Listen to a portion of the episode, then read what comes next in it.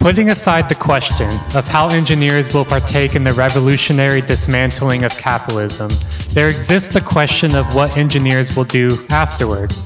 This is obviously highly dependent on the specifics of the world that the revolution inherits, and cannot reasonably be predicted here. Nonetheless, it is likely that the technical division of labor will dissolve itself. The separation of expertise from practice is only rational by the logic of capital. Given how hampering this division becomes when it becomes increasingly granular, the dissolution of capital would necessarily dissolve any incentive to divide technical expertise so severely. Automation, liberated from simply being a tool for capital, can be deployed to eliminate drudgery rather than to engender it in the manufacturing process.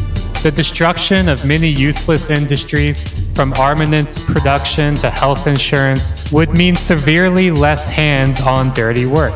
And the opening up of learning resources to anybody who desires access would surely kill the distinction between engineer and laborer.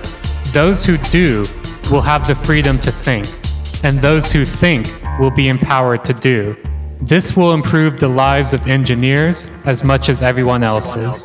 It's Hello, friends and enemies. It's episode 114 of This Machine Kills. I'm Jathan, not joined by Ed, but definitely with producer Jeremy as always. Ed is unfortunately uh, traveling to the heart of darkness to study the crypto, the crypto beast in its natural habitat of Puerto Rico. so Ed is, Ed is in Puerto Rico on a reporting and filming trip uh, all week for his day job at Motherboard uh, right now. So he sends his regards, um, but I'm sure he will come back with some amazing stories and pieces to tell and write in the meantime. So, but until until then, we are very pleased to be joined by Nick Chavez, uh, who is a mechanical engineer working in R and D, but uh, for our purposes, wrote a really brilliant essay in Brooklyn Rail which I know many people in the TMK Discord have been talking about. In fact, I found this essay through people sharing it and discussing it in the TMK Discord. So shout out to our comrades over there. You can get access to that on Patreon, but those plugs come at the end. Uh, but I read I read Nick's essay and I loved it. We all loved it and immediately wanted to talk to Nick about it. So thank you for coming on, Nick. Yeah, thank you for having me. I'm really happy to be here. Yeah. So your essay does a really, really great job of doing a number of things. Uh, it, it's looking at the kind of class position and labor processes of engineers and engineering, which is something that you know we on TMK really care about. You know, understanding understanding capitalist production from the ground floor, from the ground floor, from the factory floor of workers. Your position and perspective, both as an engineer and your analysis of engineering within capitalism, adds like a really necessary element to understanding just the capitalist system in general and how production works in it. Uh, and but one of the things that really also stood out to me is you like at the near the beginning and we'll we'll definitely get to this in our discussion but near the beginning of the essay you ask this question of essentially like what role not only what role do engineers have in capitalism but what role do engineers have in communism? And how do you kind of square the circle of being a you know radical leftist engineer within a capitalist system that your your whole profession is created to do capitalism better and stronger. Yeah, it really is. yeah, it's uh I I definitely will not pretend that it doesn't weigh on me a little every day, some days more than others. Um you know, I'm I'm pretty comfortable as a result of my, you know, profession. Uh but it's you know I'm I'm very regularly confronted with you know looking at the manufacturing line workers around me or something like that, or just looking at the macro scale societal effects of what I know that I'm working on or other people similar to me are working on. And you know, it's it's it's not pretty. I mean, you know, we live in a society, but it's not a good one. So, and I know that I'm, I'm a part of that. Yeah, I mean, we we are all a part of that for sure, and you know, yeah. we we come down hard on the engineers on TMK um, yeah, for a lot of the reasons it. that for a lot of reasons that you lay out in the essay. But before we get into your analysis, I am really interested to hear, and I think it will provide the um, our listeners a little a little bit of context about about you, right? So you right. are a mechanical engineer. You're actively working in R and D, you know, in a in a uh, in in the industry itself. So I am interested to hear what what can you tell us a little bit about the kind of engineering work you do, but also how you came to leftism as an engineer? Yeah. Was this beforehand? Was it after? Yeah, that's a good question. Um, I don't know that the two are, you know, they probably are related because, you know, like dialectics or some shit, but like, uh, I don't know if that they were immediately tied. Um, so about my about me as an engineer, I so I've I graduated from university a couple of years ago, and I've been ever since I was in university. I've been working in manufacturing facilities of some kind, or working doing engineering design for various companies in a couple different industries. And so um, I've definitely I've been exposed to you know like hands-on factory work. Uh, done it myself. I've also like worked as a manufacturing engineer in like rationalizing those people's work. Um, oftentimes, like both in the same job sometimes. And then I've also done a lot of product design. Um, not, nothing consumer facing, mostly like for just stuff for selling to other layers of industry.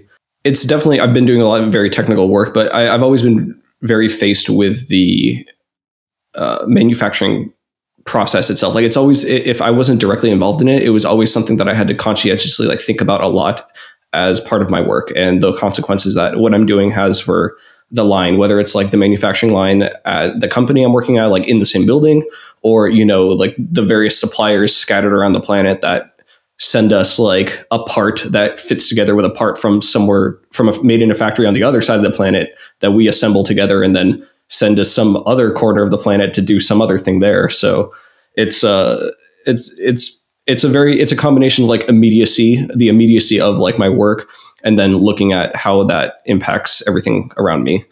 Um, as to how I came to to leftism and then you know Marxism and communism more specifically, um, I think I'd always like even since I was like a little kid, I always just thought like things in society are weird. Like something's not right about all this. Like I don't I, like I could never really put my finger on it. Like you know, I was a pretty like typical like liberal Democrat. I live in the U.S., so like you know, I, I grew up with Democrat affiliated parents, and that was kind of like my filter for a lot of things growing up. Uh, but then you know, a lot of those inconsistencies started getting pretty like obvious to me as I was getting a bit older. Um, I started reading Marx when I was in college, and it had nothing. It's funny because like you know, there was a lot of like you know campus leftists on on campus and i didn't really like get into leftism through them even though they were like kind of i was like friends with them but i wasn't like friends with them because of their politics i just happened to be friends with them but like as i started reading marx a lot more i was like starting to get vocabulary for things that i was already noticing were like weird about you know how society runs and why it does what it does and you know why do these people suffer and why is why do these narratives like claim one thing that just like very clearly is not true you know? And then uh, I, I, mean marx was kind of the entry point which I, i'm kind of lucky that i didn't get some other like weird crank entry point. I mean not that marx wasn't a crank he kind of was but like you know i can think of worse cranks to get you know into theory through. And uh, it wasn't long before I was starting to realize like there's very much a connection between how Marx analyzes capitalism and like the work I do directly like for a living and that was kind of a thread that it took me a while to like really convince myself to pull at it. But i'm glad that i did because like for a while i was you know mostly just like educating myself on on communism as like a school of thought and like marxism as a school of thought. And uh, i mean i still do. But it was never something that i really connected on a deeper level to what i do until like recently. And i was um, i was talking to another uh, marxist engineer uh, who's a software engineer.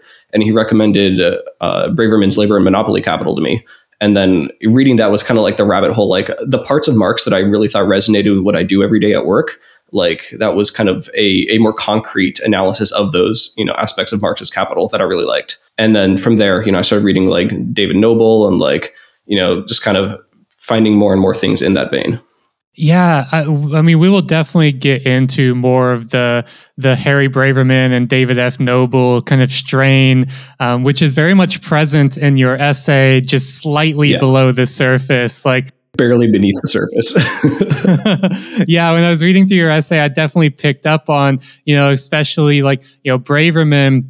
And for those who don't know, you know, uh, Harry Braverman wrote this book um, in this that was published in the 70s called Labor and Monopoly Capitalism: The Degradation of Work in the 20th Century, and it lays out uh, from this kind of factory floor perspective the way in which the the organization of, of, of the production process was really pushing towards de-skilling labor, taking away labor's ability to control its work process to shape the work process.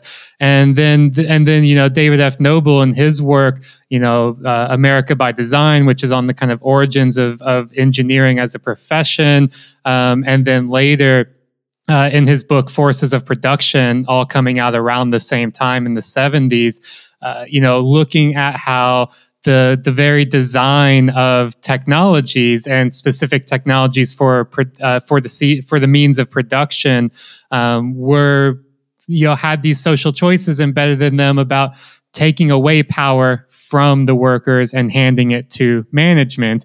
And I, I think this i think this gets us to one of the things I wanted to talk about at the very beginning and you lay it out really well. I'm just going to read a section, a, a, a, a, paragraph from the beginning of your essay where you say, quote, subjecting engineering to Marxist analysis yields complex results. Most engineers are proletarians. We perform labor in exchange for a wage, which we need in order to afford a comfortable life in the global capitalist system.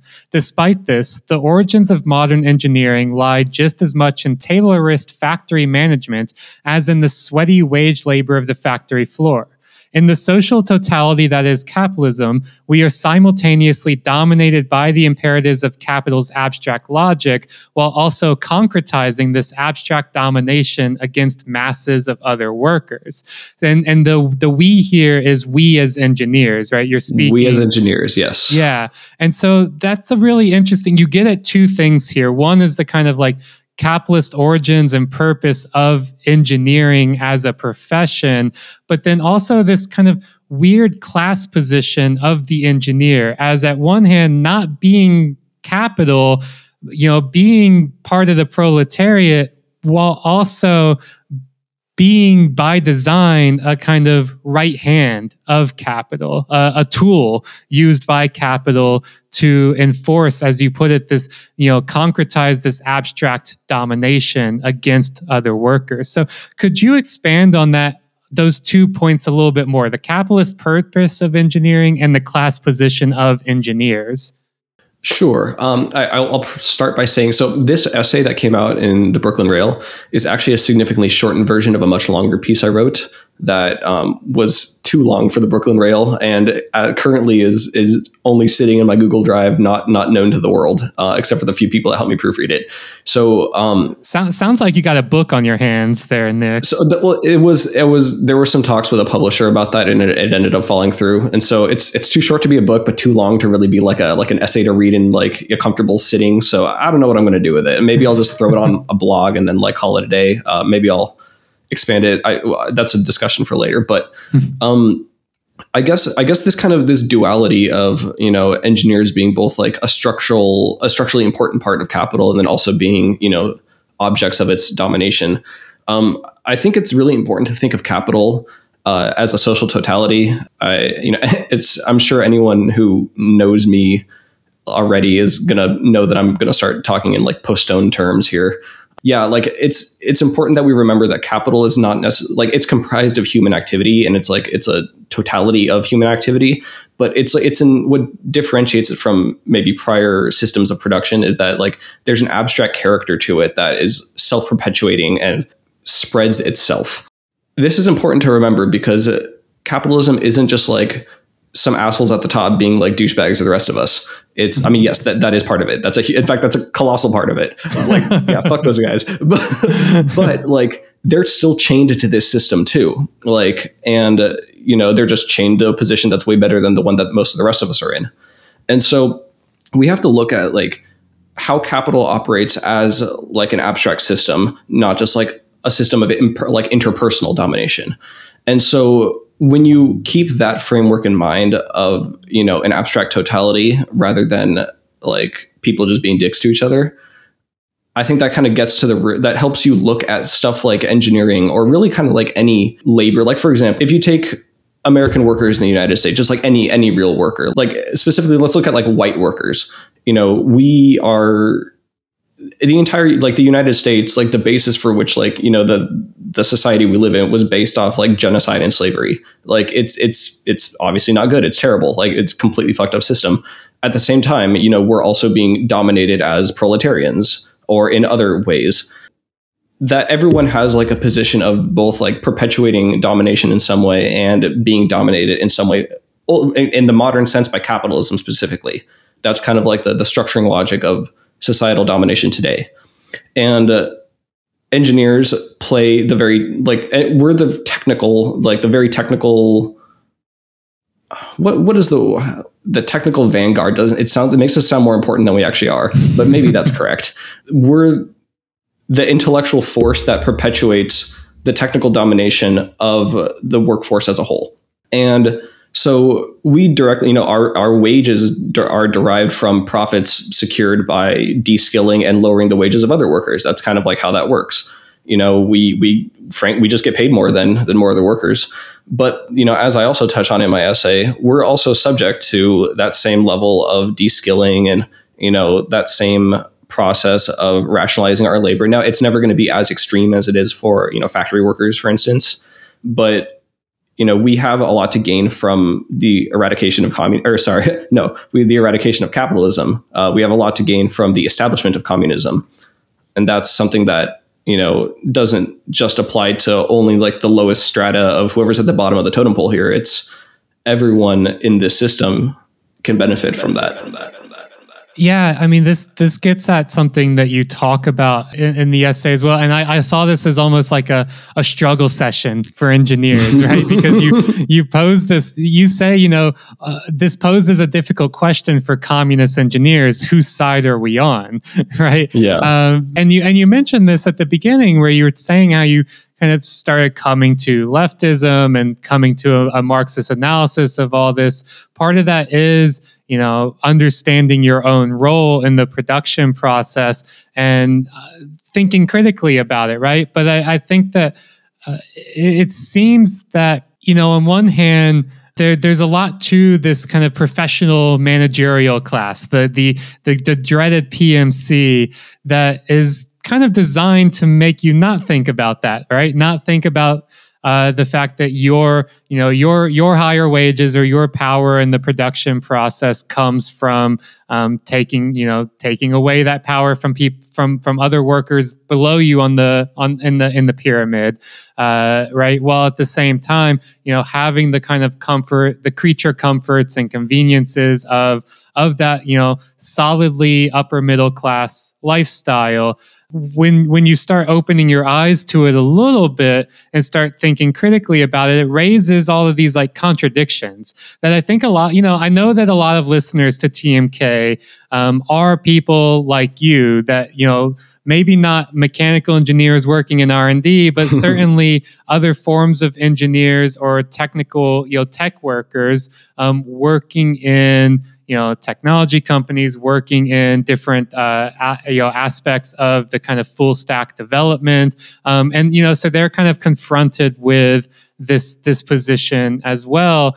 But i think that I, I, think there's also a reason why it's a it's a minority group. It's a growing minority, I, I do think, and we see a lot of like higher profile people. Just thinking about like Meredith Whittaker, thinking about other people we've interviewed for you know like uh, Wendy Liu and Jason Prado. You know these kind of radical tech workers who are uh, you know in a sense you know realizing not just what they believe, but what their position is within the system. But that doesn't seem like it's something that comes natural. It seems like there's something, it seems like there's a lot of countervailing forces preventing people from even asking that question of whose side are we on?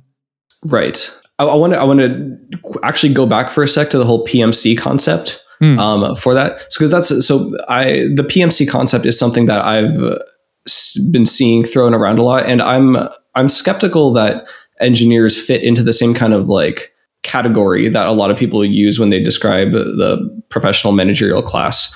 Um, it's it seems like kind of a, a hazy category, but from what I've seen, a lot of people. Uh, so when people talk about tech, a lot of people they tend to think of like Silicon Valley type stuff, a lot of software, a lot of like consumer facing digital technology. I can't. I can't speak to that too much, just because it's not a world I, I, I tread in too much. But I think that like the the kind of social power that engineers command is very different than what a lot of um, than a lot of the professions that get painted with the PMC brush. I feel like engineers are actually like largely invisible uh, in a lot of ways. Like you don't really think about you know the mechanical engineer you know lo- at the local like semiconductor lab you know as much as you think about um, some weird eccentric silicon valley software engineer making 300k and you know wrote some weird medium article about like you know powering solar panels with like frogs or some dumb shit i don't know and then like you know and, and then and then other t- like the very like media facing kind of like end of tech is a very different realm of tech than um, like the than what most engineers actually like work in.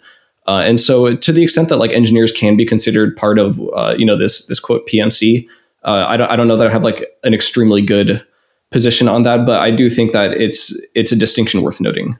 Yeah, no, I, I think that is a distinction worth noting, and one we can we should get into as well because I think I think you are right that the the work of engineers uh, is largely uh, an, an invisible labor, but a ubiquitous labor as well, right? Very, like we yes, we very. see we see the products of that of that labor all around us without knowing or being able to point to, oh, that was something that was intentionally engineered. I think that you know something that the the tech sector has done uh, very well and has these kind of bleed on effects. Like and you're thinking about like the you know the the silicon valley kind of ideology which you you know we can get into this later but you do draw a really interesting distinction between like raising this question are software engineers actually engineers? Um, but I yeah that, that can of worms.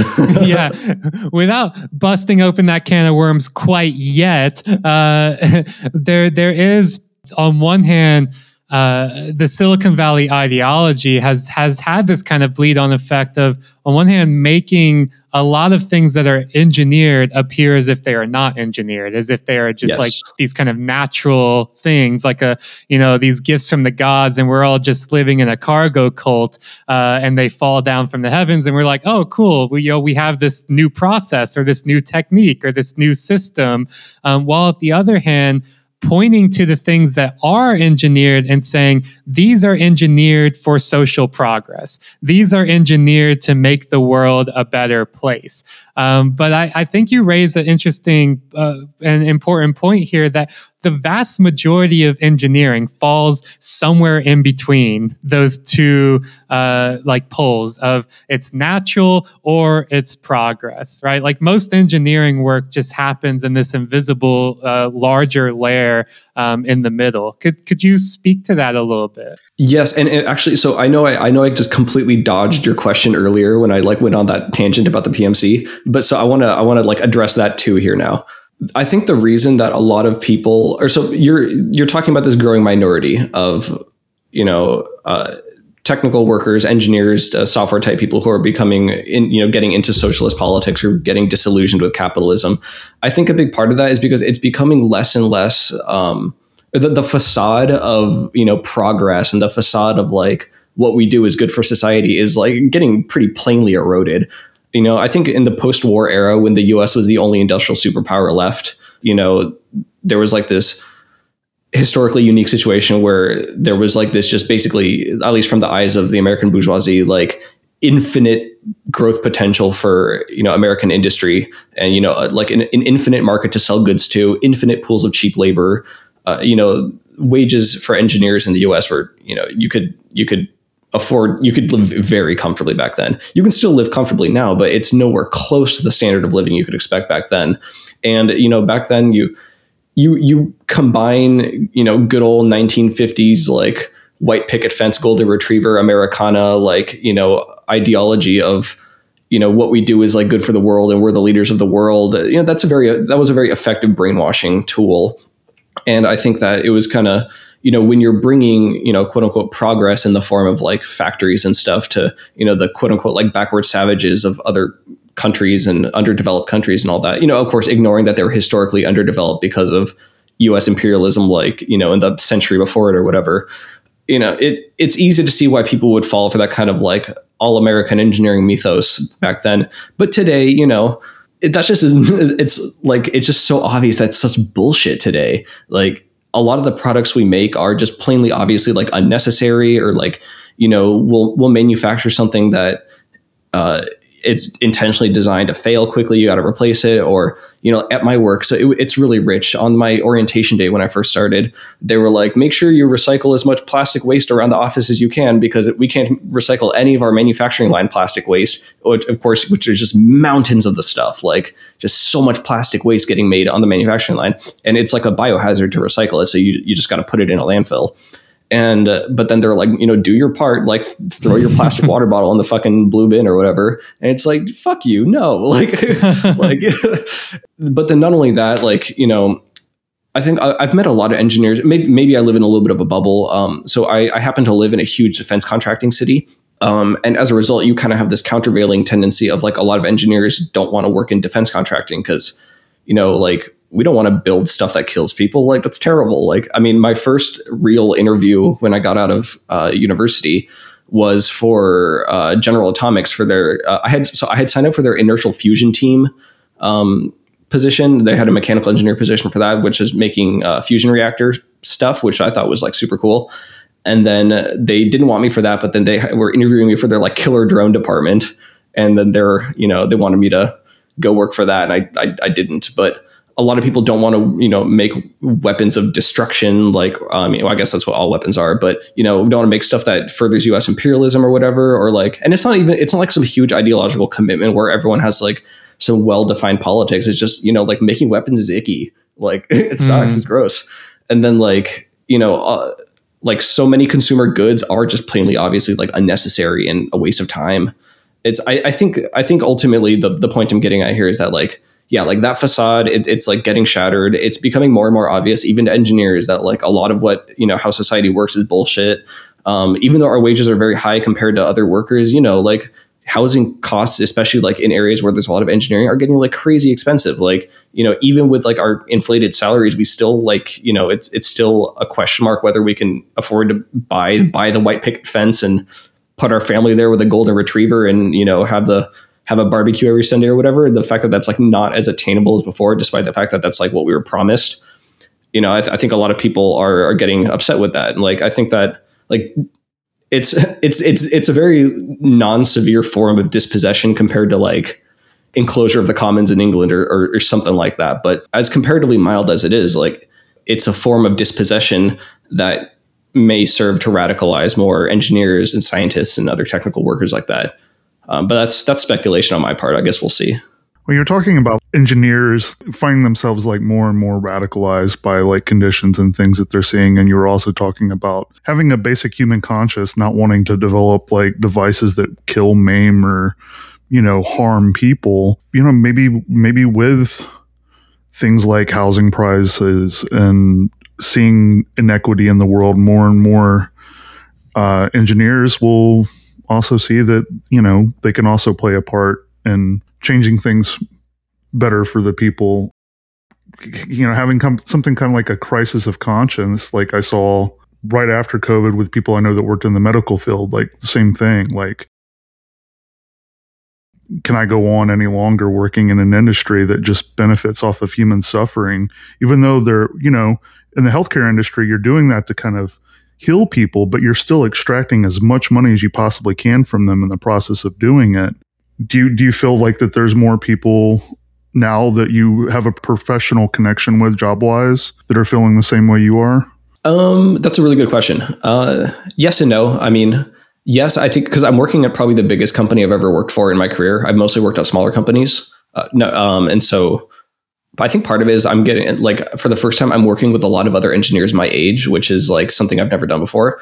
At past jobs I've had, I was either like one of like the few engineers, like, and I'd be like the only junior engineer, or like, you know, there was like everyone was like a middle aged parent or whatever. But now there's I'm working with a lot of um, engineers and a lot of scientists who are my age. Uh, and uh, yeah, I, and you know, a lot of them. I mean, I, I, wouldn't call them communists or whatever, but I think they all like a lot of them really recognize like, yeah, capitalism's like really fucking stupid. Like, you know, we we have a running joke. Some of my uh, the some of the colleagues I'm friendly with that like everything's a scam. Like, you know, we talk about like you know we've established money's a scam. We've established that the company we work for is a very elaborate scam. Like we've there's a lot of things about you know society that are a scam, and like we we've all collectively agreed that capitalism blows, and which is you know not news to me. It's I'm impressed with them for realizing that from you know their own lived experience and like looking around because I'm very used to engineering being a very conservative field, like politically conservative. And a lot of my older like coworkers at other jobs, you know, they're a little older, and you know, I don't like to generalize too much, but you know, older engineers maybe had it better before and tend to be more politically conservative. So it's a little bit of a breath of fresh air.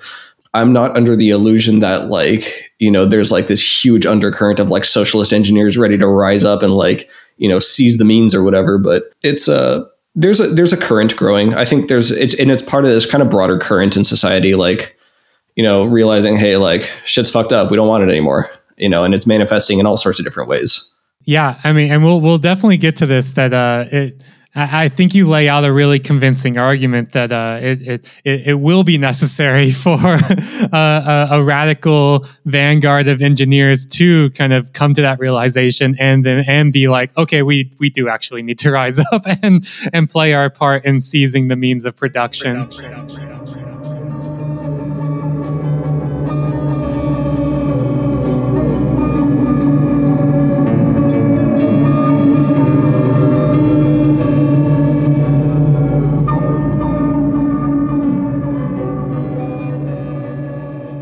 I want to get to this, what I think you lay out, and I'm kind of seeing it as this like in, the invisible violence of capital. Yeah, there are a lot of engineers, you know, and we saw this in in the tech sector around like the you know in 2018 with the Project Maven um, walkout at Google. You know, with engineers being like, uh, well, with a lot of tech workers at Google, not just engineers, but but people, you know, from the bottom to you know not the top, but you know higher up in the ranks yeah, higher than you would think. Being like, this is not what we signed up for. We didn't. We don't want to make, uh, you know, AI systems used for image recognition and drone strikes. You know, this is not the kind of thing that we signed up for. Um, and and you know that led to a lot of these superficial changes at Google around like AI print, you know, their AI ethics principles and stuff like that. Although, of course, you know, uh, they waited for the heat to die down, and I just saw, you know, in the New York Times reporting that Google is getting back into the the bidding war over defense contracts to build, you know, cloud compute, you know, the the successor of the JEDI project that, you know, for listeners, what we talked about with Kelsey Atherton in our two-part 9/11 um, episode, you know, but you know, the successor, of the JEDI contract, right? This Joint Enterprise Defense Initiative, cloud computing, AI systems, right? And they're they're getting around it with all this weasel wording of like, well, we have a principle in place now that says we won't explicitly make anything any technologies that contribute to weapon systems. But you know if we make ai systems uh, that aren't used that aren't made for that purpose but later down the line they get quote unquote repurposed for weapon systems well you know we we we did our part right? We we still lived up to our principles. But that aside what you lay out and something that we've talked about on TMK, but never really quite explicitly is what is this a lot of engineering work um, really focuses on optimizing systems for relative or absolute surplus value extraction, right? This kind of like, how do we either uh, you know, as you put it, capitalist automation is historically unique in its obsession with a generalized reduction in labor time per commodity produced. Labor time per unit is reduced by reducing the complexity of the task a worker performs during the manufacturing process. And then you go on to lay out how a lot of engineering work is really focused on increasing relative relative surplus value extraction. In other words, getting more out of workers doing the same uh, the same length of work, the same labor time, right? Getting more out of workers. Whereas like absolute surplus value, and this is a, a really important Marxian distinction. Absolute surplus value is about just making people work longer hours, right? Like, okay, yeah. we instead of working eight hours, if we make you work 10 or 12 or 16 hours a day, then by definition we get more out of you for that for for that day of work.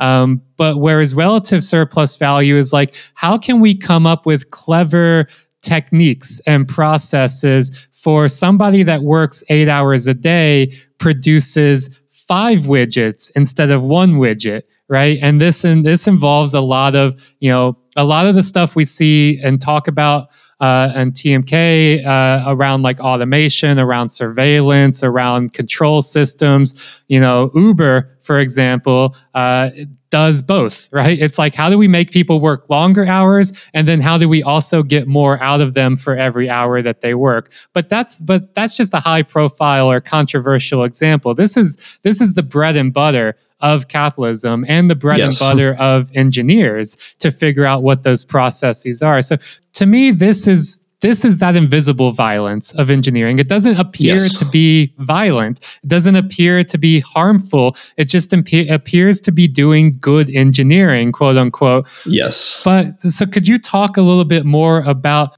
engineers' role in capital accumulation, in the profit, uh, in the process of profit and extraction? Yes, absolutely. And so I think you described it pretty well um, it, as something that takes the appearance of something good. Um, but it's nevertheless a very much a form of social violence is like ultimately what it is. So um, basically for so for anyone who's not familiar with kind of the typical Marxist account of how uh, the development of the you know productive forces happens is that like in I guess let me back up a little. So for Marx, and I mean, I guess me too, I agree with Marx on this one. You know, commodity production is the very core of capitalism. Like all all productive activity comes, for, or all productive activity like ultimately centers around commodity production. Not every worker is involved in commodity production, and in fact, like you know, uh, it increased like a, a very proportionally fewer and fewer workers work in like the direct commodity production process as things get more and more automated. That that's a that's a whole other podcast worth of discussion. Um, I'm just going to point towards the EndNotes Journal and then Jason Smith's book on that came out in, on Field Notes, and then as well as Phil Neel's book that came out on uh, through Field Notes. So read those things. And Jason, I'll, I'll just say as well, Jason Smith had a really a, a, a few years ago had a really really good two part essay in Brooklyn Rail, the same magazine that published your essay on. Yes uh, these processes of automation and looking at like the service economy and the like you know and and, and automation so yeah i'll, I'll def i will i will echo that and point readers or listeners to to those two really really good essays yeah. So yeah, always I'm I'll always stand Jason Smith here. So yeah, but basically yeah, um, commodity production is like the core of capitalism. Commodity production is all subject to this process of rationalization. And uh, in my essay, you know, I we call it rationalization, but you know, it begs the question of like rational for who? Like, you know, it's a loaded word. Rational really just means like it's rational by the logic of capital accumulation, and the logic of capital accumulation is your your entire reason for exist or the entire like the core thing you want is capital turning itself into a bigger piece of capital, money making more money. Uh, yeah, MC M prime. So the whole point of engineers is to deploy science and technical knowledge towards you know turning turning m into a bigger piece of m like money into more money as so if, if it wasn't clear enough engineers are ba- there's a there's a lot of diverse like forms of engineering and uh, like very very diverse like not not just like in terms of subject matter but also like you know roles that they play in the commodity production process. And so um, most engineering is like you know either in manufacturing or like one or two steps removed from manufacturing. That's like that's where most engineers like work. I'm my essay focuses specifically on like the one like manufacturing and process engineers directly in commodity production and then like design engineers and stuff who are kind of like one step away from that that's kind of what my essay focuses on and these engineers the whole point is to you know you you make a commodity uh, not just for the hell of it. You make a commodity because it has this abstract character of the fact that you can like sell it for money and to make money into more money. And so you want to make sure that you're able to sell each commodity for the maximum amount of money to get you know get your return on your on your capital. And uh, you know if if you have everyone just like working in a big huge um, like workshop, just assembling things with simple hand tools you're not going to get a lot of you know return on your money because you have to pay out the ass on like labor fees and or like labor costs and everything like that if you're a capitalist. So, but if you make machines that make each worker extremely more effective, as as Jathan said, you get more and more return on your investment. And but you know this becomes a bit of an arms race between capitalists who can deploy the most effective automation and uh, who can you know who can do it first to capitalize on the you know the the socially the average social necessary labor time to get you know a commodity made and everything. And like, if, if you are like 10 times, if you're like twice as automated as your competitor and, uh, you know, you're selling things at the same price as them, you know, chances are you're going to be, you know, making money at a much more effective rate than they are.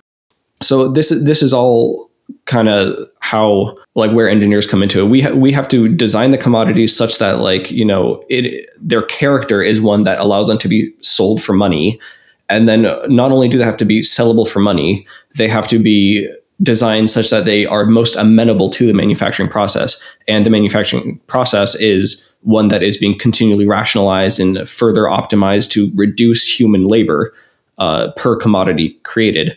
And so, because you know, the more you simplify a worker's work, uh, you know, you can pay them less. There's fewer errors that are made. Um, you know, all sorts of things like that. They have less leverage when it comes to like you know class struggle. If you know, if because if they're easily replaceable, then you know if they're if, you know if the factory workers are getting rowdy, you, you can just get new factory workers.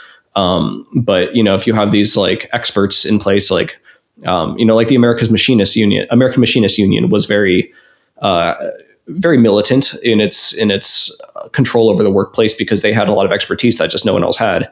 A big so David F. Noble he argues in Forces of Production that the development of NC, which is numerical control uh, production machinery, mo- mainly in mills and lathes, was to basically break the power of the machinist union who were doing all this work manually with their, you know, I mean, they were using lathes and mills, but ones that were controlled by hand and like sight and like little, little analog gauges, not, you know, not like computer controlled.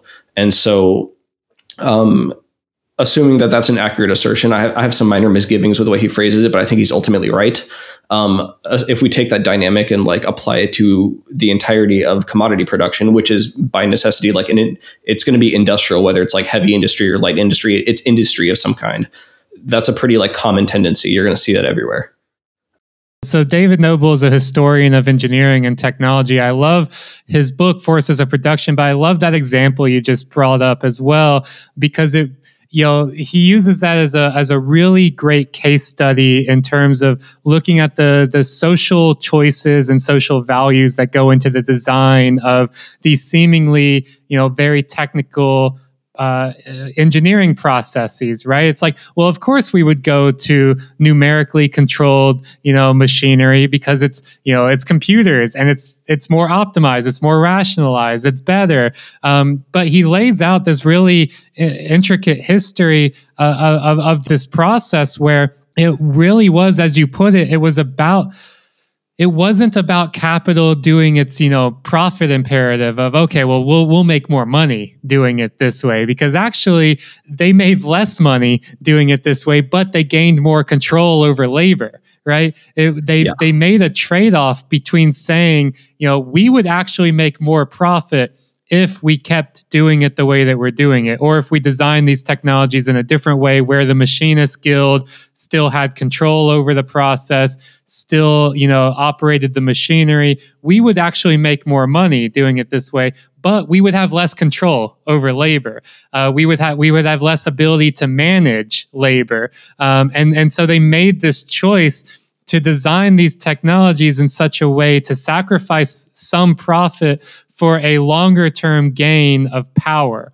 a longer term gain of control over labor processes. And I, I, I, like that in part because, you know, it is a beautiful case study of the, the kind of politics of uh, these technologies and the social choices that go into it, but also as this case study of like the the purpose of engineering in capitalism. It really was about rationalizing the labor uh, system or the labor process. And in this regard, rationalizing meant taking de-skilling workers taking power away from the guilds and unions and handing that power to the manage the management uh, of the factory, the owners of the factory, and by extension the the engineers um, uh, in in the factory. So, re- kind of removing power from the factory floor and moving it up to the factory office. Yeah, I, I think that. So I want to. I want to. As much as I love David Noble uh, and that book especially, and his other book, for or uh, America by Design, which I'm actually currently like finishing. I'm I'm not quite done with it yet, but um, I I kind of disagree with the way he portrays that whole power struggle. Um, I, I, think, I mean, you know, he knows the history of that particular technology better than I, I do, obviously. Like, if he says that in that particular instance, it was more a matter of like, you know, interpersonal power domination kind of struggle rather than like the the abstract imperatives of capital. I, I believe him for that specific instance, but I he goes on later, um, like in the in those chapters and as well as again in the conclusion to state that the the the impetus for you know the development of capitalism under technology is specifically one of you know like like bourgeois control in like a in like an immediate like interpersonal sense rather than being kind of like a manifestation of this kind of abstract you know capitalist social totality. And i mean I, I, see why he he you know he says that. And i mean it's not an unreasonable thing. I mean it's it's a that's kind of like almost like an anarchist way of viewing the situation. But i don't think that I, I think he he takes that kind of like one instance and generalizes too hard with it which i is ironic because i'm kind of doing the opposite here. The macro scale like you know the entire notion of like control over the workplace like what's the imperative for that? It's not just because like again the bosses are like dicks. I mean they are, but like it's they're not just like assholes who want control for no reason. It's because you know like like you said they want their like long term stability of returns. And in their eyes, whether they're correct or not, you know, they see it as through developing NC and then eventually CNC technology. But then also, like a big part, uh, so Noble makes it very clear in that book that like a big source of funding for the development of this technology was the U.S. Air Force because they wanted a you know secured supply chain for their airframes, and uh, a lot of these things could only be manufactured to the requisite level of precision using these tools that were like basically didn't exist yet, and so they kind of had to like you know force the you know these forces of production to to come into being. And I think that you know we can again take a more kind of crude uh, interpersonal domination look at that and just say like ah like you know states want power for its own sake and this is the state like securing its own power which is not wrong but it misses the larger picture of like why you know why does the state in capitalism work the way it does? Like you know the state is fundamentally a tool f- for like the bourgeois class as a whole to secure its you know its position in like within capitalism like to secure the you know the acquisition of more profit. Like and I think I think the thing that gets tricky is that if you look at the actors and everything, you know, you can look at like you have like the machinist union. They're like, you know, assuming that you can unify them in one like body, they're one actor. You have like the various industrialists. They're each their own actors. You have the U.S. Air Force, MIT, all these different like actors with like their own agency. They all have their like their reasons that they believe that they're doing whatever they're doing in this struggle, but you know a lot of these things are opaque to people. Like the the structural totality of capital is like it's like it's an opaque thing. It's not really like you know if you ask some random person off the street why they have a job it's not because like ah the abstract social domination of capital compels me to. No it's like they know they need money to get a pay like you know to afford rent and food and all that.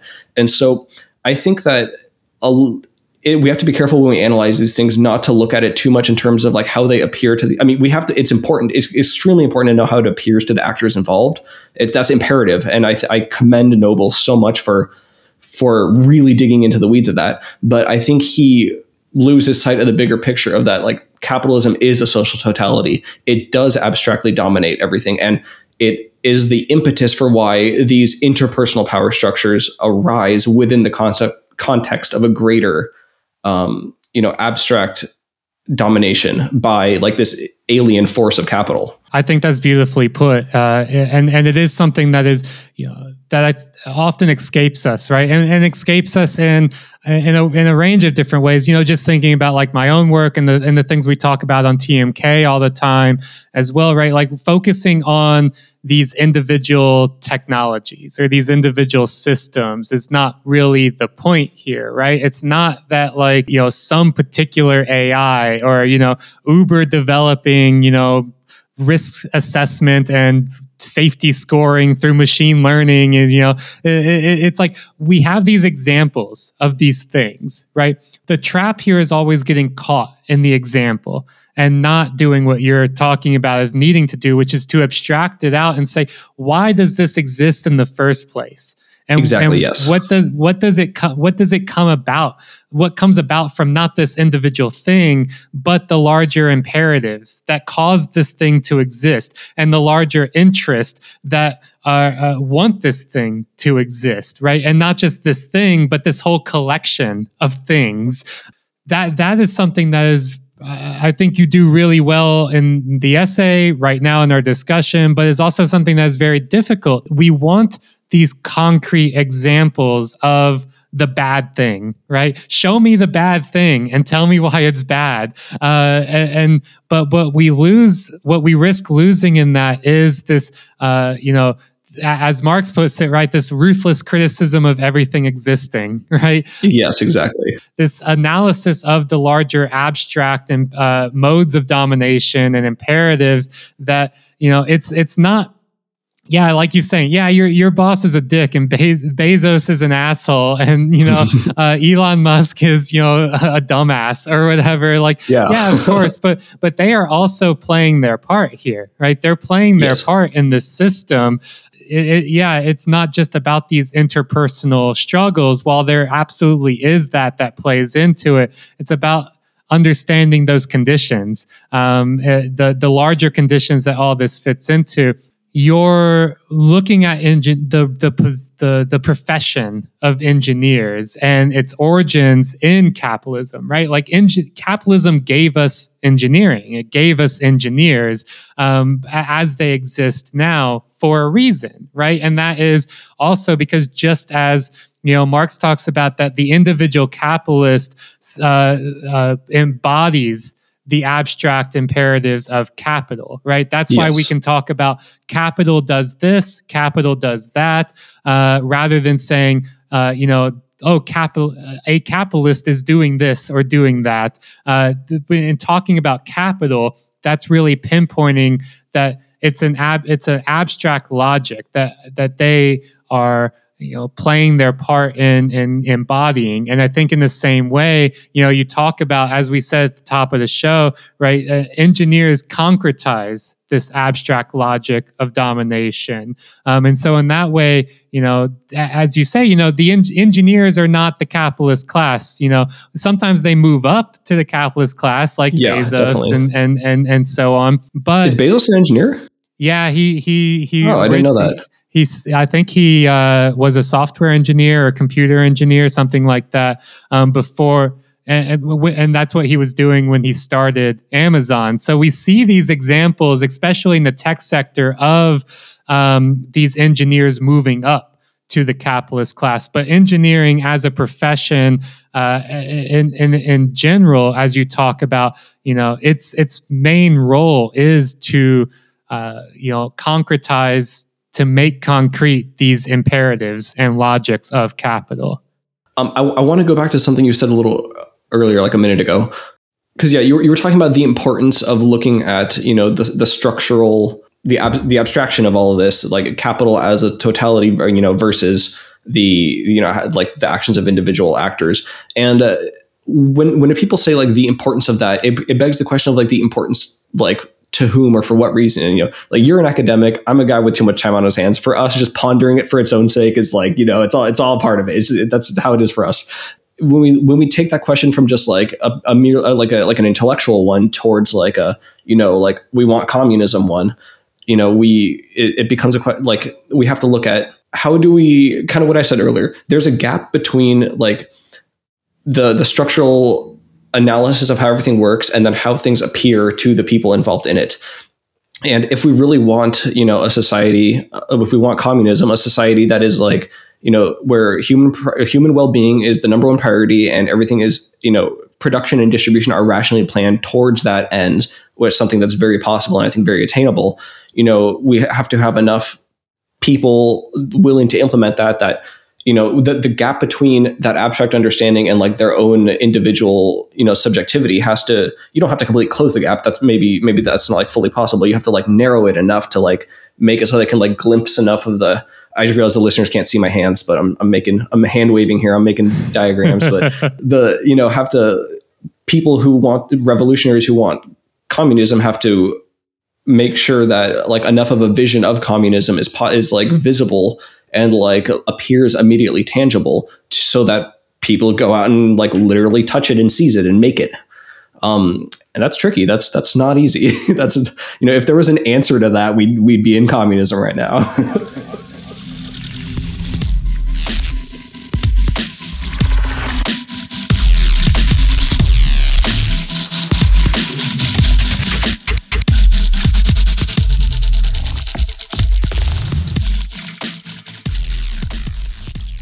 I think this is a nice segue to something that you talk about. We can get into into that question of you know the the question of what role for engineers in capitalism, but then also what what you know moving from that, what role for engineers in in communism or what comes after capitalism, right? I, I like how you lay out how capital as both the imper is both an imperative and impediment for engineering, right? You say, quote, herein lies the key to engineering's dysfunction under capitalism. Capital is simultaneously the driving factor behind engineering work and the primary obstruction to doing that work well. And I, I think this also speaks very much to, to that, que- you know, to that question of how, how might we radicalize uh, engineers, right? And I think that a lot of listeners to TMK have come to this on in their own ways as well, of seeing this through their their own their own lives, their own experiences of how capital stands in the way of doing what they want to do, of doing engineering well, of actually doing, uh, of fulfilling the, the, the motivations and, and goals of why people get into these prof- professions in the first place. Yeah. And so could you lay out a little bit um, you know, we we've talked about how capital is this driving factor behind engineering work, right? With capital subjugates engineers to do capital better you know make more money right? Turn more turn some money into commodities so you can get more money out of that. Could you talk about how that how it stands as an impediment or the primary obstruction to doing that work well? Absolutely. So a big part of it is that uh, you know with non-engineers, like with, with quote unquote unskilled labor, uh, not not a term I'm I'm I'm fond of, but that's what it tends to get called. Unskilled unskilled labor. You see a lot of their division of labor and like rationalization of their labor, like in favor of you know the, the needs of capital.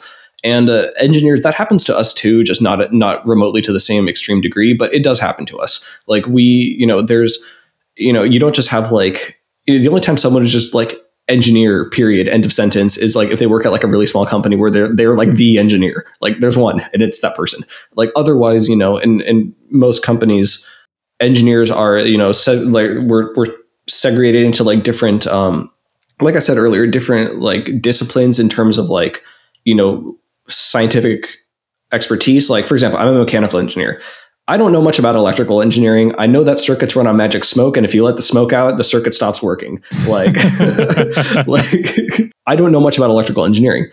Pretty much everything I design interfaces with electronics at some point or another but I, I, don't have the training to know a lot about electrical engineering. I mean, I, am I'm selling myself a little short. Like I'm, you know, I know, I know like the basics. I know like, you know, I, I, know some stuff. I have to as part of my job. But there's these strong divisions of labor that you're getting at. Yes, there, there's, there's a exact. That's what I'm getting at here. Thank you for not letting me ramble. There's a strong division of labor. there's a strong division of labor between engineers, and it's it's between scientific like you know disciplines as well as like departmental roles. So but between me and an electrical engineer there's like you know there's like a gulf of understanding that we like have to bridge and it, it can be tricky but also between like there's in you know like in, i'm in like let's say i'm in the the design department the r&d department and then like i have to talk to a process engineer or a manufacturing engineer in the manufacturing department.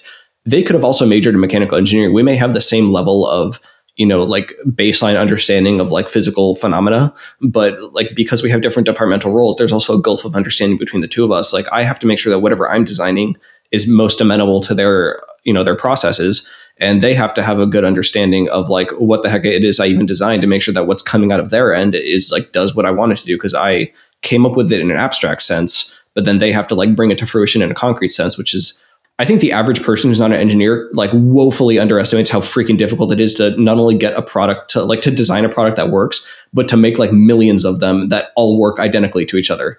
And then like and even I think a lot of engineers don't understand how freaking hard that is. Like that is that is a colossal undertaking. But yeah, this division of labor is is makes it very hard for engineers because we we have to spend all our time focusing on like one very narrow set of like tasks or subject matter but in order to, you know, do anything with that, we have to have a really good understanding of what goes on all around it. And uh, the, the way that companies are structured makes it very, very, very hard to like do that a lot of times. Some companies are better about it than others. Um, sometimes smaller companies, like by necessity, don't have like as strict of a division of labor just because they have fewer, you know, personnel. Um, but smaller companies have plenty of their own problems that make life shitty for engineers. And then huge companies may have everything like extremely segregated um, but like they get paid better or something. I don't know. And so it's it makes it it makes it that's a kind of the core impediment I would say to um, engineers doing their job well. Um, there's also the fact that like because you know engineers are we're not solving like a technical problem that we have like a full that we have like con- full control over. I mean, engineering is like a tool of management.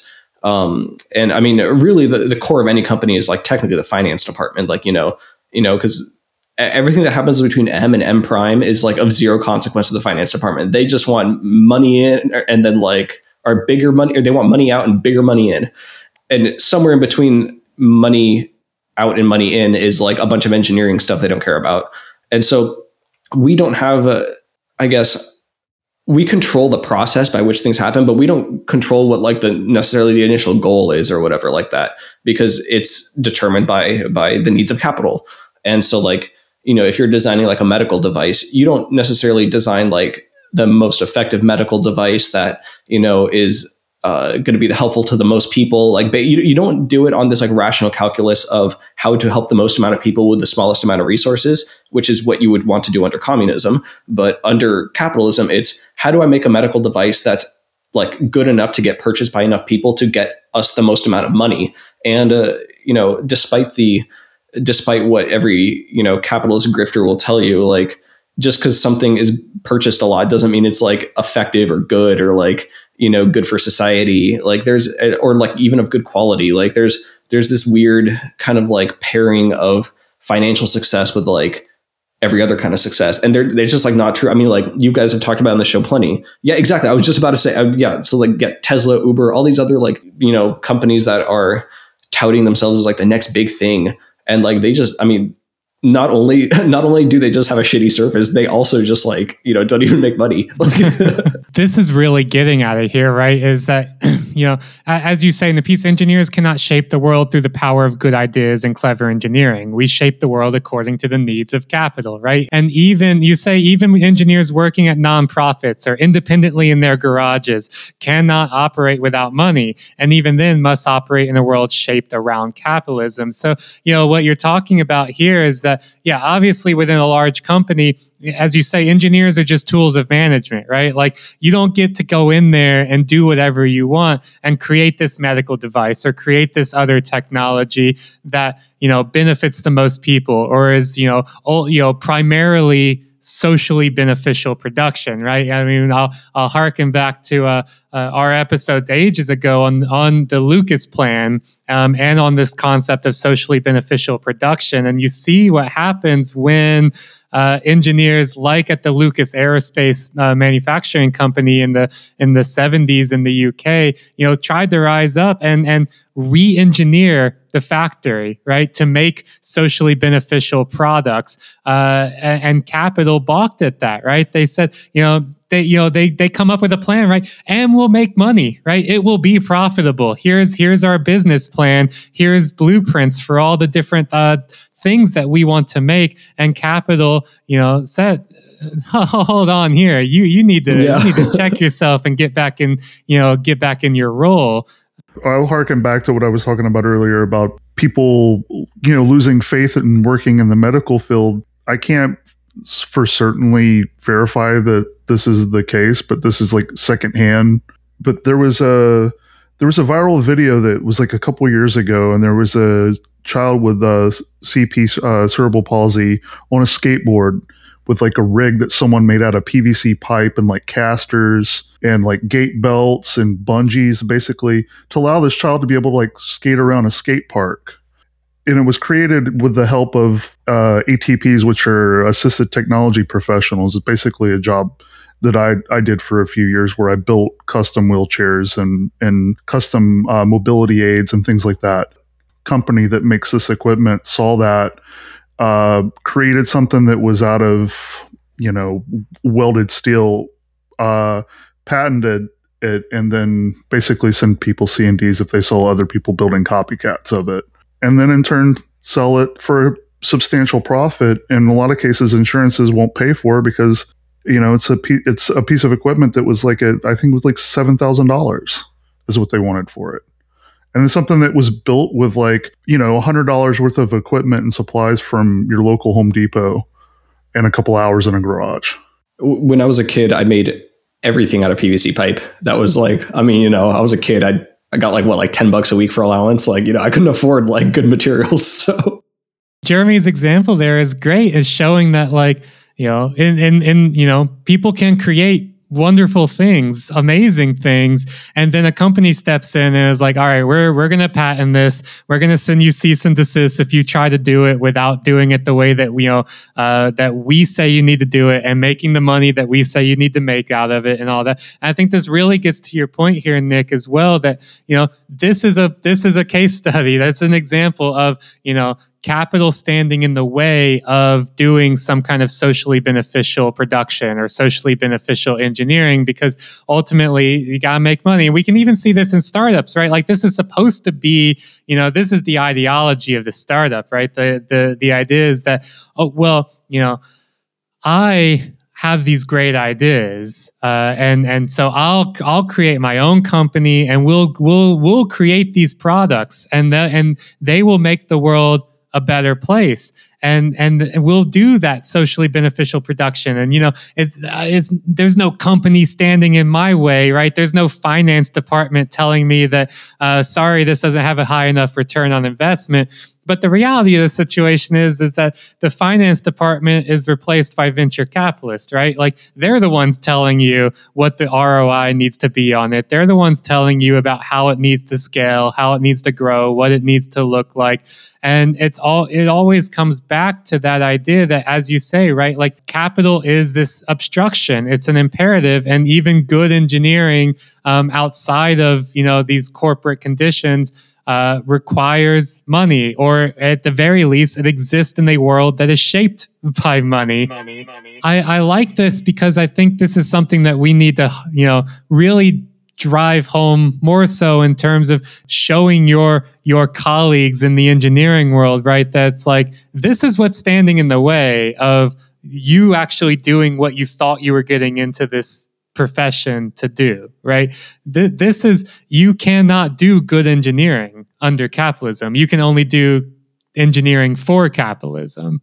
Yeah, it, it, you were completely right. But I wanted to go on a quick aside. So my first job out of college was at a startup, and it, it was it, was pretty much as you described. Some you know the guy who founded it was an engineer, and he had some interesting ideas, but uh, you know a lot of them about how to like you know revolutionize a certain sector of manufacturing, and uh, you know there was no finance department in the way to tell him that his ideas were going to be not very profitable. Basically, the company I had gotten there when they existed for five years already at that point, and they still weren't turning a profit.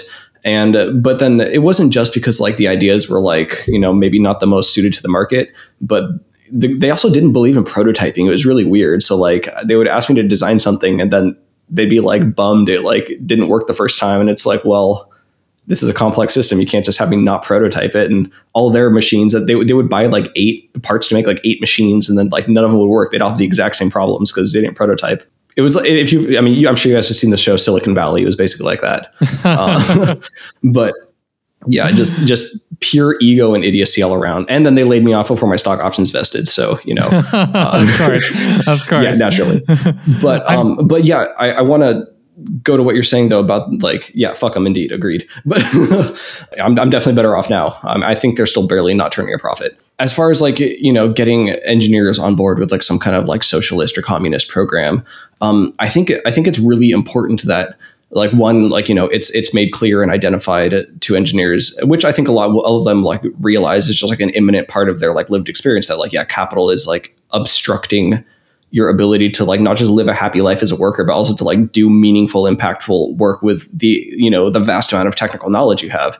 But like i think it's really easy for it's it, it is gonna the it's gonna be easy for engineers to fall into kind of like this weird pit uh, like ideologically where you have you know like they know that capitalism blows but then there's enough like ambient silicon valley bullshit floating around where they think like oh yeah like if we you know maybe we can turn a profit like by doing this doing things this way and still do something that's like beneficial to humanity. And like i i, I haven't heard of the lucas plan. I'm actually going to go hit up wikipedia when we hang up here. But um so i don't know the details of like that particular thing. I mean even if you like let's say you make some some really cool device that's going to just like you know just makes everyone's life awesome and you can you know make a profit on it because it's so cool. Sure yeah you, you, did that but then like how is this how is this thing made? Like you know everything today like uh, supply chains are all a global like affair uh, you know manufacturing takes place pretty much all over the globe. Like there's everything's very like intertwined. And uh, who's building this thing? Like how much are they getting paid? Like what work conditions are they working in? Like if they're not in the us there's probably a good reason like you know why why they're the ones working on it instead of a, instead of a worker here. You know like what lack of labor protections exist where those people live? And like no matter how like i mean i know it's like a, a, tired saying but like you know like there's no ethical consumption under capitalism. There's also no ethical like production under capitalism. Every piece of plastic like you know derived from some petroleum that you know is gonna fuck up the planet like you know every every microchip was you know assembled by some like poor sap in, in some some country that you know pays them like two bucks an hour to assemble this thing. And like there's there's just you can't get around it. Like there's there's zero way to like do engineering within capitalism in like a totally like humane way. I think that it's I love for a lot of engineers who are kind of insulated from a lot, like engineers that work in certain like industries or certain areas where that's kind of opaque to them. It'd be really easy to fall into that kind of trap of thinking like, oh, like we can do this ethically, but you know, you can't.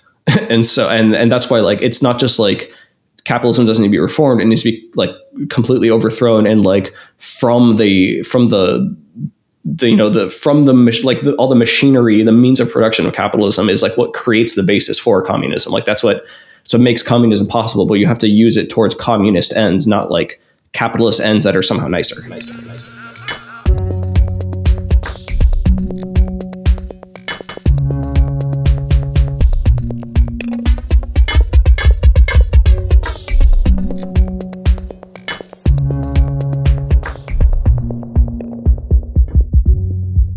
I think this is a beautiful segue to something that we can end the episode with, which is your discussion of engineers and communism. And I want to read um, a, a, bit because you you just I think you lay it out really clearly near the end of your essay and the the kind of last sesh- section of your essay. So I'm just going to read a bit from that. Um, you say. Within the subjectivity of one who is both an agent and object of capital, there exists plenty of room for sympathy to communism. For the engineers who desire to apply their technical expertise for the legitimate betterment of the human species, their only recourse is the decoupling of capital and engineering, which is to say, their only recourse is the establishment of communism the relationship between engineers and communism can be analyzed in terms of two distinct but related categories the role of engineers in the revolutionary destruction of capitalism and their role once communism is established. And then you go on to say, What can be said with near certainty is that a revolution that does not have substantial participation from engineers is doomed to fail at implementing communism. The material basis for communism is not proletarian rage or mass scale dispossession. It is centuries of labor, now embodied in the form of fixed capital, machinery, buildings, global productive infrastructure, and countless commodities. There is a cruel irony to the fact that communism has been made possible by the brutal subjugation of the majority of the planet's population into wage labor, but it is indeed mass manufacturing and global distributive capacity that makes a planned social system controllable by the collective human desire for well being even possible this was something that really leapt out to me as I was reading your essay and rereading your essay is this part that I just let read out at the very, you know, near the end after you lay out this really clear, lucid analysis of in of of this kind of coupling of engineering and capitalism.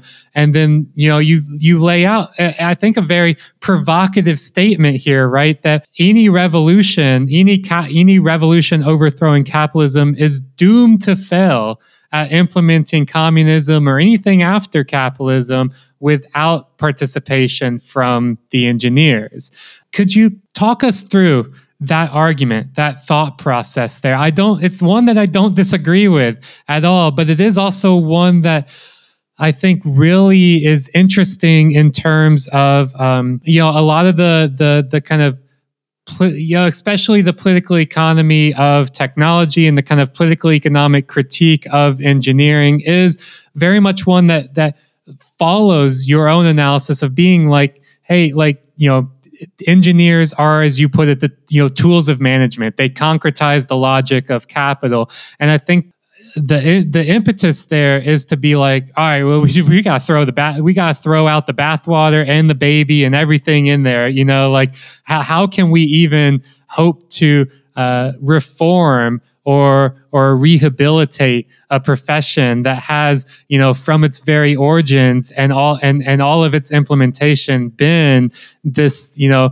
this this this this tool of domination and subjugation this tool of extraction and exploitation of sur- of labor and surplus value but obviously that's not what you think is the case right? It's not about you, are like oh, okay you know all, all, the engineers i'm sorry uh, can you please line up against this wall over here? Um, thank you for your service but you know uh, we don't have need for you anymore. But i think you have a vision of not only engineers as necessary but the the the person as engineer the the position of engineering as something that looks and operates radically different um, it's not something that you are saying needs to be abolished, but rather abol- completely, but rather abolished in its current form. Is that right? Yeah, and so that's um, I'm actually I'm working on another essay right now that is still very, a bit rough, but that that is on this exact topic. Um, so I'll let you guys know when that's when that's out.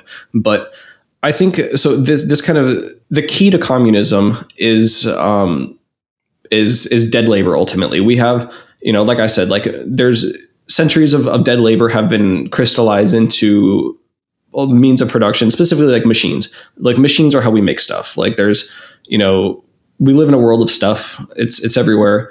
It's it's how it's how we've you know attained in you know parts of the world a very high level of comfort and you know like just nice lifestyle you know prior to this like you know prior to the to the fusion of science and production humans were a lot more subject to just the the whims of outside forces inter- like you know much more subject to the forces of like disease natural disaster you know all, all kinds of things that just make life kind of shitty capitalism has definitely like created the potential for a higher standard of living that some people on the planet maybe get to have a bit of but it's not something that everyone gets to have and it's definitely not like distributed in any kind of like remotely equitable way.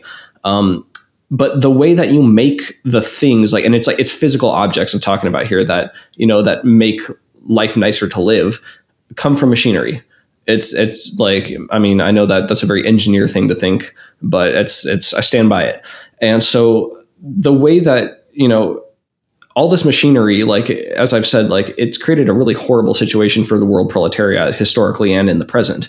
Um, and so it's, it's like the tool by which you know the the proletariat is dominated. But it's also the tool by which that we can make a more equitable future where you know we can make things that we know will make lives better and distribute them in such a way that will make lives better. And that you know that of course requires input from everyone. Like I, I, definitely would not subscribe to this kind of like elitist ideal of like engineers just running society like some big excel sheet. Like i definitely don't think that's the case.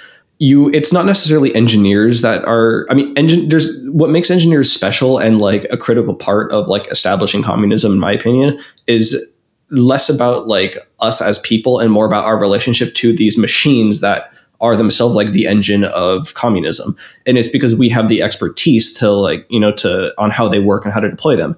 Now plenty of you know non-engineering laborers like quote unquote unskilled laborers have quite a bit of skill and expertise on these machines as well. It's not just us. The thing is we're constantly stripping it from them as i you know try to articulate in this essay.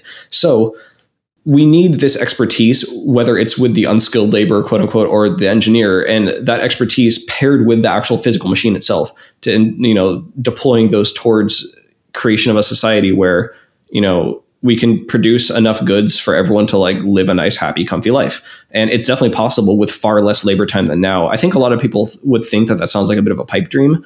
But if you look at the huge amount of just unnecessary crap that we manufacture, it's like it becomes very obvious immediately that we just we can get away with manufacturing a whole lot less. Like if you if you if you stop manufacturing goods designed to fail very quickly, like and instead design things to be far more durable, you can you cut out a lot of manufacturing that needs to be done there.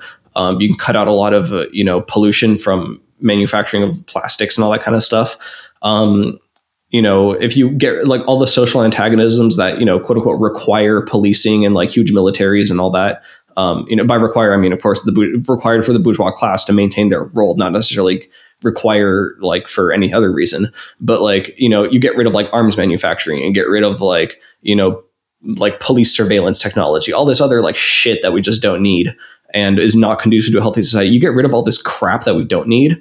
That frees up a colossal amount of productive capacity, like potential labor time from people who no longer have to work in those industries. Um, uh, and you know, like there, there's more there's more time. Like you know, you, you eliminate all the industries that like are just tied to keeping capitalism running, like you know, accounting departments in companies or like you know, financial analysts or like cashiers. Just there's so many jobs that are are not critical to necessarily creating anything useful, but like are just part of keeping capital circulating. You know, you get rid of all, all of that shit.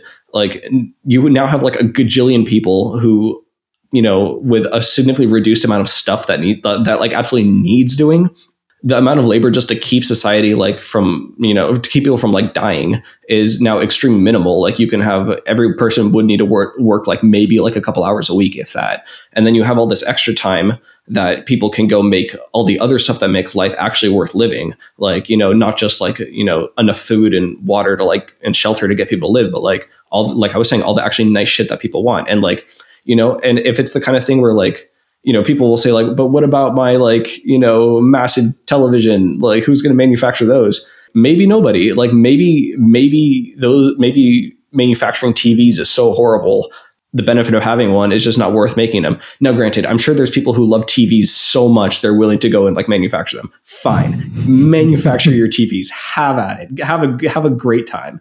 Like you know, uh, you know, within the broader social plan that everyone has input on for like resource allocation, there's enough resources for you to make TVs and get them to people. By all means, have at it you know that, that that's kind of like what i mean there. It's it's from a technical standpoint that's what makes communism possible. It's like the fact that we have enough manufacturing capacity to make a shitload of stuff. And that's you know that's something we really like we would need to lean on. Now a, a concept i've been playing with in my head that i haven't like worked out too much yet is what the machines like the productive machinery of communism would look like compared to capitalism.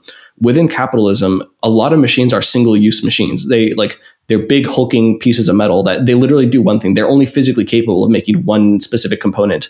Like you can't really do anything else with them. Like that's literally all they can do. That only makes sense because we have like a world of mass manufacturing where like inverting that much or investing that much capital into um, that machine that only does literally one thing only makes sense if you're going to produce like a gajillion parts and like send them everywhere. So under communism, you would probably still have some machines like that. You probably have a lot of machines like that.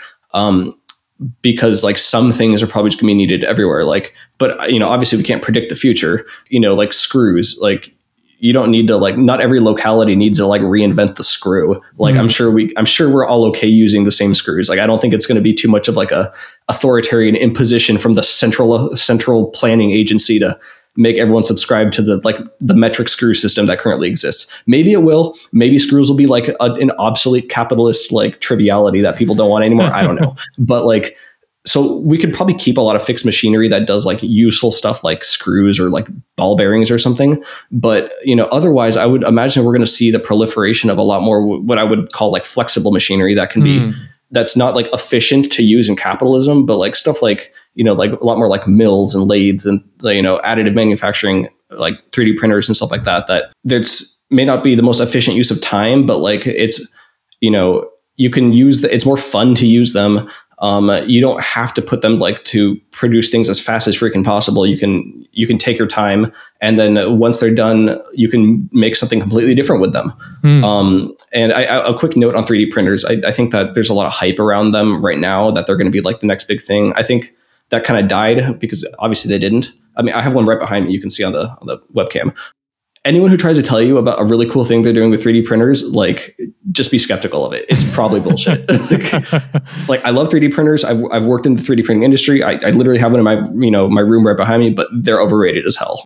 Yeah, I mean, I think what you're laying out here is really interesting uh, as well. You know, what what you're getting at is that this idea of, uh, of a kind of a, an engineering that has flexibility. Uh, you know, not not not an engineering that is about you know. Uh, yeah, a, a, kind of mass production and and a, a, foisting on people, right? Saying we're producing this thing because we can make money out of it, or we're producing this thing and then convincing you that you want yes, it. Yes, exactly. you need yeah, it, go, we right? will do away with that.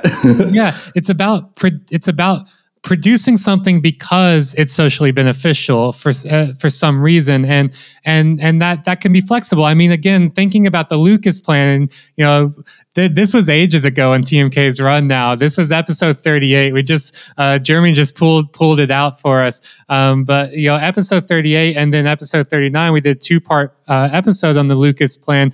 But one of the things that was really striking about their you know these engineers, you know, cre- trying to create a new blueprint for how to do socially beneficial production was that it, it, was about taking an aerospace manufacturing plant that was largely a big military contractor. So you can think about like, you know, Raytheon or Boeing um, and yep, being yeah. like, here's how we could use the factory to produce medical devices, produce transportation, produce X, produce Y, produce Z, right? Like we can use the facilities and capacities and knowledge we already have here to do more than just produce, you know, this one part of uh, of an uh, of a military aircraft, right? We can. That, produce- that sounds so up my alley. I need. I, am gonna. I'm gonna go listen to that after this. yeah, yeah. Uh, I mean, it, it's really, really interesting and and kind of revolutionary to think a, a, factory doesn't have to be one big satanic mill that creates one small thing. A factory yeah. can be a place of capacity and of putting knowledge to use for whatever the purposes or goals or needs are at that time. And I think that really resonates with what you're talking about in terms of what engineering uh, for and under uh, communism would look like here. And, and you really lay out as well this vision of, of breaking these divisions of labor that we've been talking about um, about you know making not only within engineering, right, of these different departments and disciplines within engineering that again are about dividing labor and about making it focus on doing one specific thing within the larger, um, you know, manufacturing process, but about breaking that out as well socially, where you don't have to have some, you know, you you don't have to be part of the engineering class to do engineering to do things, right? You yeah. say the last line of your piece is those who do will have the freedom to think, and those who think will be empowered to do. This will improve the lives of engineers as much as everyone else. I think that is a, a really great vision of not only like how do we engineer communism? But what is the role and position of engineers within communism? Is that we all become engineers in this way, right? It makes me think of like, you know, Marx's idea of of what you know a perfect day in in a, you know in a in a communist world would look like right? Where it's like you can hunt in the morning fish in the hmm. afternoon rear cattle in the evening and criticize after dinner right? You can replace that with you know you can engineer in the morning you can do carpentry in the afternoon right? You whatever whatever right? The idea is that we all have the knowledge and resources and are empowered to do what we think is the thing we want to do that day, right? Yeah.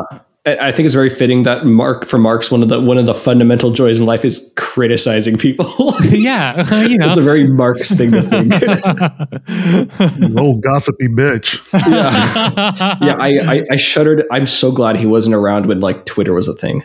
Uh, like I'm, I'm glad he's not here for that. Well, but, um, we, yeah, we, he would be a grade A shit poster. Oh, oh he would. would have never gotten volume one of Capital. no, Which, the world would be worse off for it. Volume one's one of my one of my favorite books. Uh, I do want to um, mention that. So because you were talking about you know this this Lucas plan, it reminded me. Um, so Angry Workers of the World, they put out this essay a couple years ago called "Insurrection in Production." I don't know if you read it they so they're they're a UK based uh, grouplet, and they have they basically did like a little analysis, a little hypothetical like thought exercise. Like, let's say revolution breaks out here in uh, the United Kingdom. You know, how does how does that look from a productive standpoint? Like, and they you know this is a couple years ago, so maybe the stats are a little outdated, especially after COVID. But they take a look at like you know how many factories of, of, like this industry and that industry there are, where they're located, what they're nearby, who lives around them, like you know the people who work there, where do they live, and uh, you know what what production can be just shut down and then like you know like the machines scrapped or whatever, like what things will need more people working them. It was a very interesting kind of thought exercise, and like it's I mean it's you know every every minute that passes from when they wrote it it becomes one minute less useful just because like things change over over time. But like the way that they went about it, I thought was like very smart. And I think that, you know, if we do end up on the cusp of like some kind of revolutionary situation, that wouldn't be a bad way to look at the the present situation then. Um, and you know how to how to kind of go about planning what to do with like the stuff everywhere. everywhere.